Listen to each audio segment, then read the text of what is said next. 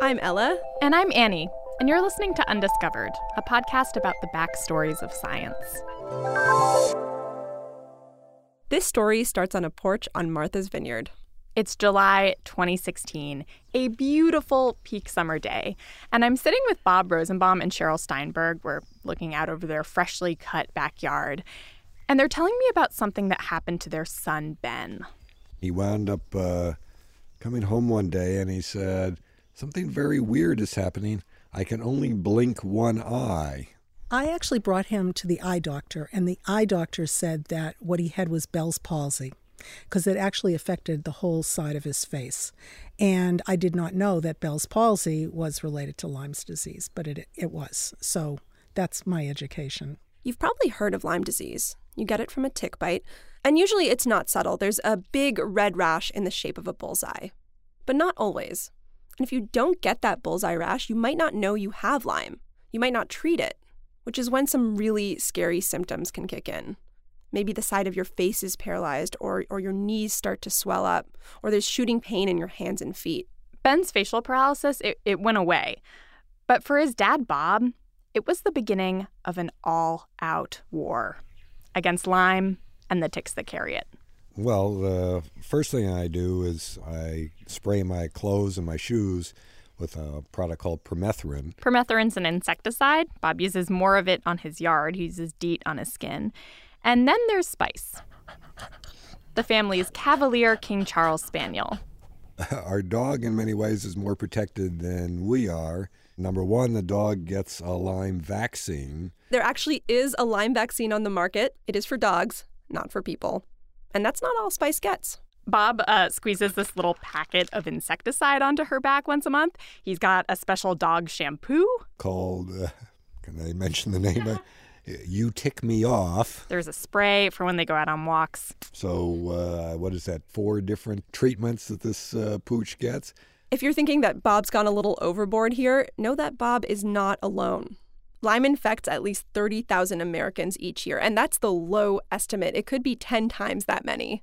And Martha's Vineyard is at the center of this epidemic. I've had Lyme disease twice. I'm a family of 5. 4 of us have tested positive for Lyme. I pulled a tick off one of my children this morning, right? Tick.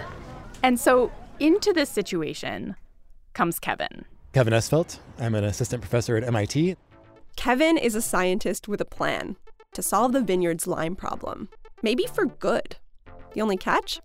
No one's actually tried Kevin's tactic before, and it raises some pretty thorny ethical questions. Because Kevin's fix involves permanently changing the genetics of a population of wild animals by releasing hundreds of thousands of genetically engineered mice onto this island. Today's episode, can Kevin convince an island of 115,000 people who like their lawns organic and their vegetables local, to embrace GMO mice? That's coming up on Undiscovered.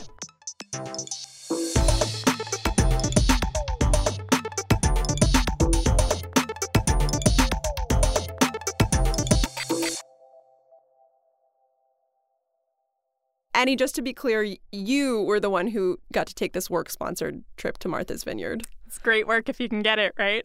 Yeah, so a year ago, last July, I was waiting on a ferry dock in Massachusetts because Martha's Vineyard is an island. You have to take the ferry to get there. And that is where I met the scientist Kevin Esvelt. We were standing on the dock waiting for our ferry to Martha's Vineyard. It was his first trip. Vineyard Haven ferry, yes? Just making sure. Yes. Yeah. Kevin is skinny, blonde and young. He's in his mid-30s.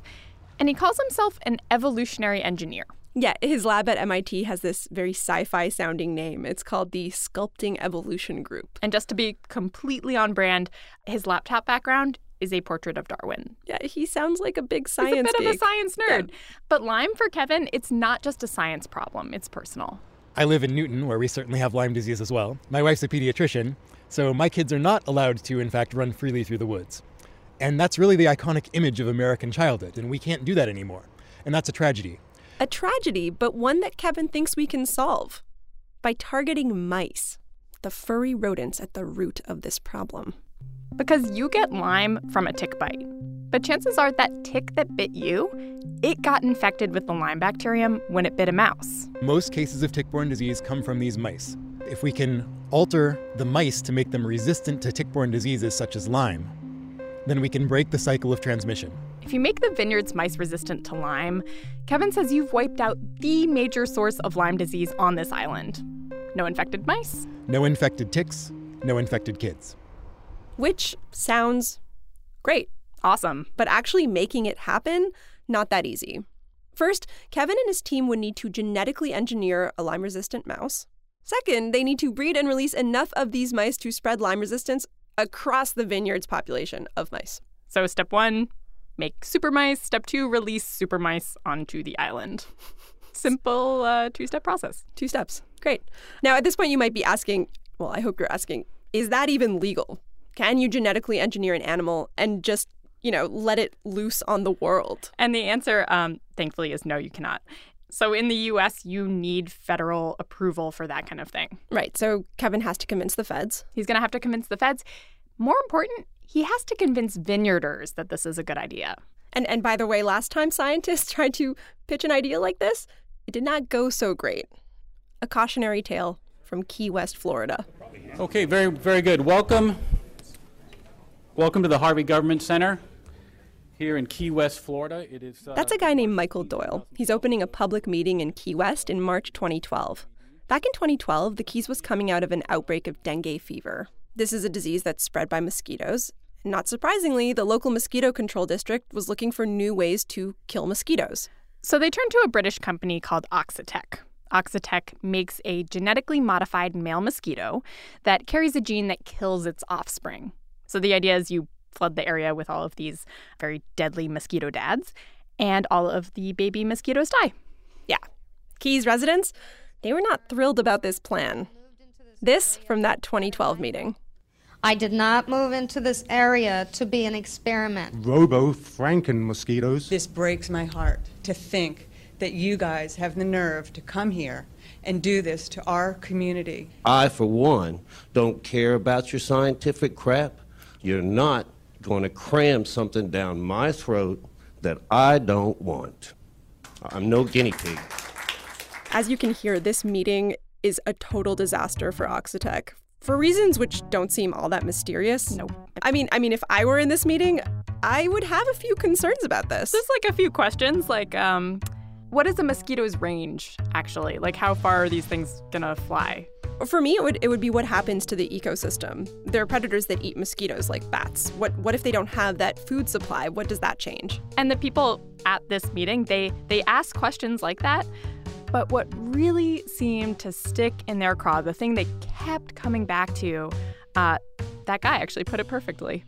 You're not going to cram something down my throat that I don't want. Yeah, so it was the idea that Oxitec and the Mosquito Control District, they weren't asking residents permission to do this. Right. In any other experiment, if I was going to be a subject in a medical experiment, for example, they're testing a new drug on me, I would have to sign a consent form. I'd have to sign something that said, yes, I agree to be experimented on. I know the risks. Right, I'm going to sign on the dotted line. And if they're going to release this mosquito where I live, where's the dotted line? And there really wasn't one at this point. And so Keys residents started putting up these yard signs that said in big red letters, no consent. So maybe it is not a big surprise that when I was standing on that dock with Kevin Esvelt, the project that he described to me sounded a little different than that Key West mosquito project. Kevin was taking a very different tack. First, he says he's not telling the vineyard, he's asking. Right, he's asking for their consent. And not just their consent, actually. He's asking them to design this experiment with him. This needs to be a community-directed project. That's really the fundamentals of it. When you're altering the shared environment, the community needs to make the decisions. So Kevin is making a gamble here. He is gambling that scientists and citizens can work together, that if scientists go in asking for consent, these community meetings can be collaborative, not just combative. But what it means to get consent from an island with thousands of residents, that's an open question. And that's why I was actually on this ferry going to Martha's Vineyard, to see how that works. So Kevin and his collaborators, they had organized a public meeting at a library on the vineyard. That's where we were going on this boat. And there Kevin would get his first shot at explaining the idea. And vineyarders are going to get their chance to let Kevin know what they think of GMO mice. And I have no clue how this is going to go. I mean, it seems like these days when we talk about GMOs, it's mostly in the context of, you know, how can we keep them out of our food? How can we avoid them in our food? Right. Are they in my Chipotle burrito? And Kevin's embraced a very different idea. Right. Kevin's idea is that genetic engineering, it's not some sinister technology that we have to avoid at all costs, but that it can actually do good in the world, that it can reduce disease, and not just Lyme, but malaria and schistosomiasis. But Kevin's anti-Lyme plan, it can't go anywhere unless there's one community that's willing to raise its hand and say, you know, here, do this experiment here. Show that this can work. And Kevin was hoping vineyarders might be the ones to do it. These are some of the communities that have the highest rates of tick-borne disease in the country. And they are also unusually well-educated and have a strong tradition of local democracy through town hall meetings. So if you had to choose a place where getting informed consent would be easier than almost anywhere else, this is where you would want to start. Now, just how easy, I was not sure. We should mention this. Around the time that Kevin is gearing up to make his pitch for engineered mice, the vineyard's already caught up in a controversy over how natural their island should be. The disagreement? Whether or not to resurface the high school's playing fields with artificial turf. Here's how emotional it got at a public meeting. Many of us are, you know, trying very hard to move away from plastics, move away from synthetic, move away from artificial. I can't even imagine letting my daughter run around those fields. Oh, geez. Actually, a lot of people at this meeting were fans of the turf. But by the time I was sitting on this ferry with Kevin, plastic grass had prompted 13 newspaper articles, 21 letters to the editor, dueling online petitions with hundreds of signatures, and at least 4 public meetings. And if that's the response that AstroTurf gets, you have to wonder, what chance do GMO mice have?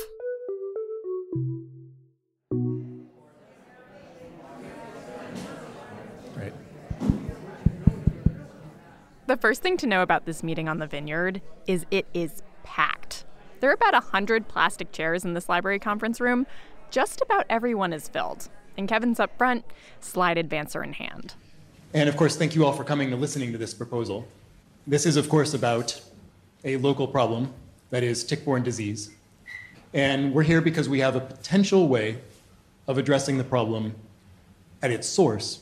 The source Kevin's talking about is mice. Remember, Kevin's strategy for targeting Lyme on the island is to go after the mice. Because no infected mice means no infected ticks means no infected people. Which, again, sounds great, but how? So how could we do this? And that's what Kevin spends the next 30 minutes explaining to the vineyarders. Right. So one way of thinking about what Kevin wants to do here is with a thought experiment. So let's talk about polio. Let's. All right. So every year, we vaccinate kids against polio, right? Been doing this for generations. And that's because even if you get your polio vaccine, you cannot pass on your polio immunity to your children, right? Unfortunately. That is the limitation. But this is where the thought experiment comes in. What if we made polio immunity genetic so that you could pass it down to your kids like we do with eye color or any other genetic trait? Right. So I, Annie Minoff, got my polio vaccine as a kid. My immune system developed antibodies to fight the polio virus. Now I'm going to say, what if a scientist came along and took those anti-polio antibodies that I'd created, programmed them into the genome of another human being? We should point out that there's a moratorium on these kinds of shenanigans. Thus the thought experiment. So now we have our genetically modified human, who I am going to call Astra, because that's like a really sci-fi sounding name. So Astra has not been vaccinated against polio, but her genome carries the instructions to make the very same polio-fighting antibody that I have. Right, because scientists futzed with her genome. Yeah, so she's immune. She's immune. And the best part, Astra can now pass down this immunity to her kids. But leaving Astra aside, going back to Kevin and his mice. Same concept, right? Genetically engineer mice that are immune to Lyme, mice that can pass down that immunity to their mouse kids, and put a ton of those engineered mice onto the vineyard. Like up to a few 100,000. Enough to really transform the gene pool. And bam, got Lyme-resistant mice generation after generation. Mm-hmm. And all that could be ready 7 years from now, with most of the impact occurring 9 to 10 years from now. Not soon. No. And how much would it cost? Probably the low tens of millions. Which Kevin's not expecting the vineyarders to pay. He'd be looking for grant funding. Right. And all of these numbers, we should mention, totally fuzzy right now. So this is not something that is coming up anytime soon. Again, this is the very earliest stages, and we are talking to you now because we haven't done anything yet. And that's the right time to talk to you. So that's the proposal in a nutshell. That's the proposal. And the whole time that Kevin's been laying this out, his audience has been pretty poker-faced. But now we're heading into the Q&A. I think I'd prefer to open it up for questions. And it's kind of a free-for-all. Would it be possible to offer free Lyme disease testing for the entire human population of the vineyard? I was just wondering if you guys know about the California fence lizard. I have Lyme disease. What the heck do I do about it? These questions, they're just all over the map. People want to know what other animals transmit Lyme. You know, is there a risk of creating a Lyme superbug? They were also asking for medical advice. And then there were the what ifs. What if we killed off the raccoons? What if we killed off the skunks? What about the California fence lizard? I hadn't heard of bringing in snakes. I've heard of bringing back the gray fox. This Q&A stretches on for 45 minutes, an hour. People are starting to get antsy. And Kevin still doesn't have an answer to the big question. Do people even want this? Well, Kevin's about to get his answer. How does the vineyard feel about unleashing thousands of super mice onto their island paradise? Coming up, it is yay or nay for GMO mice. And Kevin's in the hot seat. There is a non-zero chance that I could spontaneously combust right here. After the break.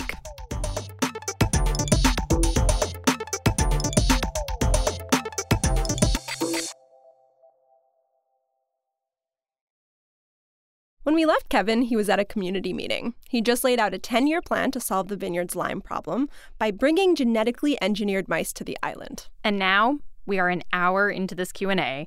People are getting antsy, and Kevin is no nearer answering one very basic question. Do people want this? And then, just when it seems like this meeting's about to wrap, he starts to make his move. Like in this room, you know, we've gotten distracted. People have their different issues and so on. But we're having a good discussion. We're identifying issues. It'd be interesting to see, based on what you know right now. He asks for a show of hands. How many people, knowing what they know right now, would want Kevin to keep working on this, to create these mice? And if no hands go up, it's over. Kevin goes home. But that's not what happens, because nearly every hand in this room jumps up. About 90 hands. Really? I'm quite shocked. That woman just yelled, "I want you to do everything." And I'm stunned. On an island known, you know, for very impassioned public debate, there is no debate. But that consensus only lasts 7 seconds because a woman in a striped shirt, she jumps up, and before she can even get her hands on the mic, she starts talking. Her name's Leslie Serchuk. She's an infectious disease doctor and bioethicist. And she says, basically, this consensus, don't believe it. If there's ever a time when you ask questions like that and only get the positive, and you don't even get someone saying, do it on Nantucket. Don't do it in my backyard. You question what information has been passed along or what information is known. In other words, 100% agreement means that people miss something. It means, you know, you, Kevin, have made this sound like a sure thing. You have to share with the audience what little you know right now. And so Kevin does. We are 2-year-olds when it comes to understanding ecosystems. We're a bit better. We might be 6-year-olds when it comes to understanding biology at the molecular level. Now, the precautionary principle says don't do anything unless you're sure of what the impacts will be. And the problem with that is, well, doing nothing is also a choice. And you got to make a choice one way or another. Either you do nothing or do something. And totally informed consent is impossible. Total certainty is always impossible. There is a non-zero chance that I could spontaneously combust right here. And with that, the meeting's over. Thank you, everyone, once again. Thank you so much for coming.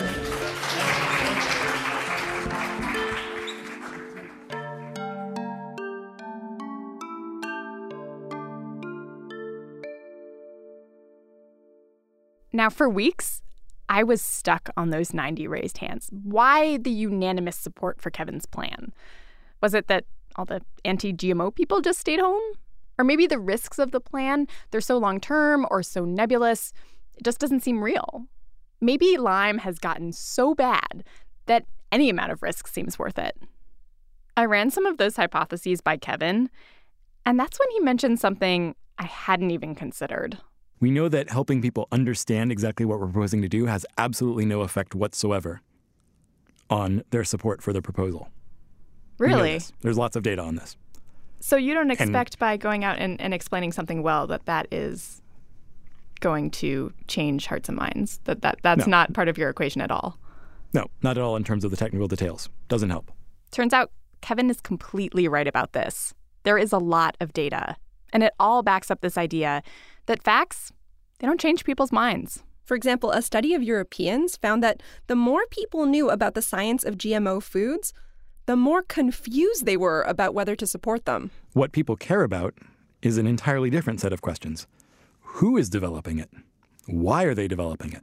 How are they developing it? Are they going to profit from it? To be clear, Kevin did talk about the science of his proposal in detail. But the point of this meeting, it wasn't to make vineyarders science buffs. It was to involve them in this process, to signal in every way possible, you guys are in control. And you're not just in control of whether this happens or not. You are in control right down to the nitty-gritty details of this experiment. For example, Kevin talked about running a trial first on a small uninhabited island. And so he asked the audience, which island? And what will count as success? If there are side effects, how minor do they need to be for the community to consider moving forwards on the vineyard? He even asked them what kind of mice he should make. Like, should he engineer them to be resistant to just Lyme or other diseases too? Right. This wasn't that meeting in Key West, Florida, where scientists came in with a product and a plan. Kevin wasn't just laying out a plan. He wasn't just telling. He was asking. Because, yes, he's the expert. He's got the facts. But islanders, they're the ones who are going to have to live with the consequences of these decisions. And this kind of situation, it plays out all the time. Think about the last time that you or someone in your family had to make a major medical decision. Something's gone wrong. The doctor lays out a buffet of options, and she says, you know, you can do surgery or you can take more of a do-nothing, wait-and-see approach. And then she explains the risks with each of those options. And you're never going to know, like, in the time that you have to make this decision, everything that this doctor knows about, you know, the surgery, for example. She is the expert. But it's your body, so you have to make the decision. And that's what informed consent actually looks like. Kevin gets that. So much of it is based off of trust. And trust has to be earned. It doesn't come naturally. It doesn't come with just the mantle of being a perceived expert. It has to be earned. And frankly, I don't think I've earned their trust yet, or at least I should not have. Here's what Kevin's betting it'll take to earn the vineyarders' trust. First, more meetings. Since last July, Kevin's been back to the island 7 times presenting to the islanders and their boards of health. He's also presented on another tick-infested island, about 30 miles away, Nantucket. That's another place this experiment might happen. Earning trust, it also means making this project nonprofit. It means setting up specific points along the way where vineyarders have to actively say, yes, let's move forward to the next stage. And it means voting. That show of hands in the library conference room, that was just testing the waters. The real vote, it's years away. Would you count this as a success if the island says no? If they go through this process, they vote, and no mice? I would say that is a necessary example that we need to have, that scientists, when people say no, will stop. That will be worthwhile in and of itself. For Kevin, just showing that consent actually means something, that if you say no, scientists will respect that. That's a win. But imagine if the vineyard votes yes. Say Kevin's mice get released on the island, and say they work, say they get rid of Lyme. There will likely be some form of movement on the mainland to say, wait a minute, we want that too. There were about 4,000 cases of Lyme in Massachusetts in 2015, 5,000 in New Jersey, 9,000 in Pennsylvania. And that's just the people who go to the doctor. Lyme is spreading. And here's the bad news. Kevin's solution for Martha's Vineyard, it's not going to work for New Jersey or Pennsylvania. Kevin's proposing to change the gene pool for a few 100,000 mice on one island. He's betting he can do it with a ton of engineered mice and the regular old laws of inheritance. Like what Mendel discovered, you've got a gene, you have a 50% chance of passing that gene to your offspring. But this doesn't work on the mainland, because there you don't have a few 100,000 mice, you have billions of mice. And if you want that anti-Lyme gene to spread, regular old inheritance, it's not going to cut it. So Kevin and others, they're working on another more powerful technology. It's called gene drive. It's a genetic hack. A mouse with gene drive wouldn't just have a 50% chance of passing Lyme resistance genes down to their offspring. They'd have a nearly 100% chance. Every mouse is Lyme resistant, generation after generation after generation after this generation. This is big. Because gene drive doesn't stop. You release one mouse with gene drive, you have potentially just changed the genetics of every mouse on the planet. And I want to be super clear about this. Kevin is not planning to use any version of gene drive on the vineyard. He's going with, classic old inheritance. But looking to the future, Kevin is working on a version of gene drive that would not spread indefinitely. Think of it like gene drive light. Right. So the idea is it works over a certain number of generations. The gene is spreading, it's spreading, it's spreading, and it stops. But still, you might think, if scientists are working on this technology that might potentially change the genetics of every mouse on the planet, you as a citizen of the planet might want to vote. And that's the thing. You thought informed consent was hard on one little island. Try a planet.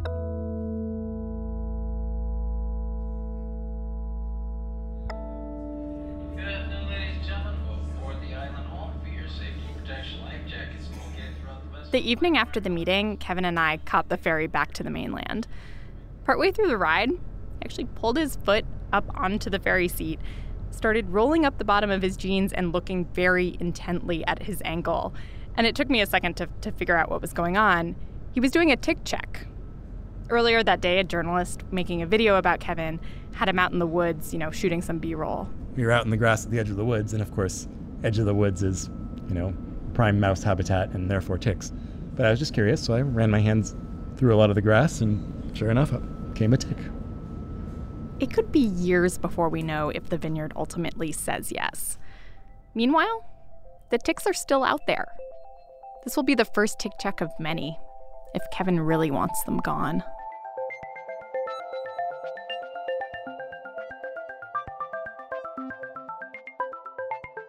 Undiscovered is reported and produced by me, Annie Minoff. And me, Ella Fetter. And we definitely have some thank yous to say because this is the last episode of our first season. It is. We've been coming to you every week since May, but now we have to actually go find some more stories to bring you for season 2. So this is not goodbye. It is just goodbye for now. And of course, the biggest thank yous go out to, you for listening. Thank you. We didn't know if that would happen. If you've got thoughts about what you want to hear more of in the second season, let us know. We've got a survey set up at undiscoveredpodcast.org/survey. Our trusty editor is Christopher Intagliata. Thank you so much. Season 1 would not have happened without you. Thanks also to Danielle Dana, Christian Scotta, Brandon Echter, and Rachel Boughton. We had fact-checking help from Michelle Harris. I Am Robot and Proud wrote our theme. Original music for this and every episode in Undiscovered Season 1 is by Daniel Peter Schmidt. Special thanks to our launch partner, the John Templeton Foundation. You can find more on Discovered at undiscoveredpodcast.org or on Twitter at undiscoveredpod. And we'll see you soon.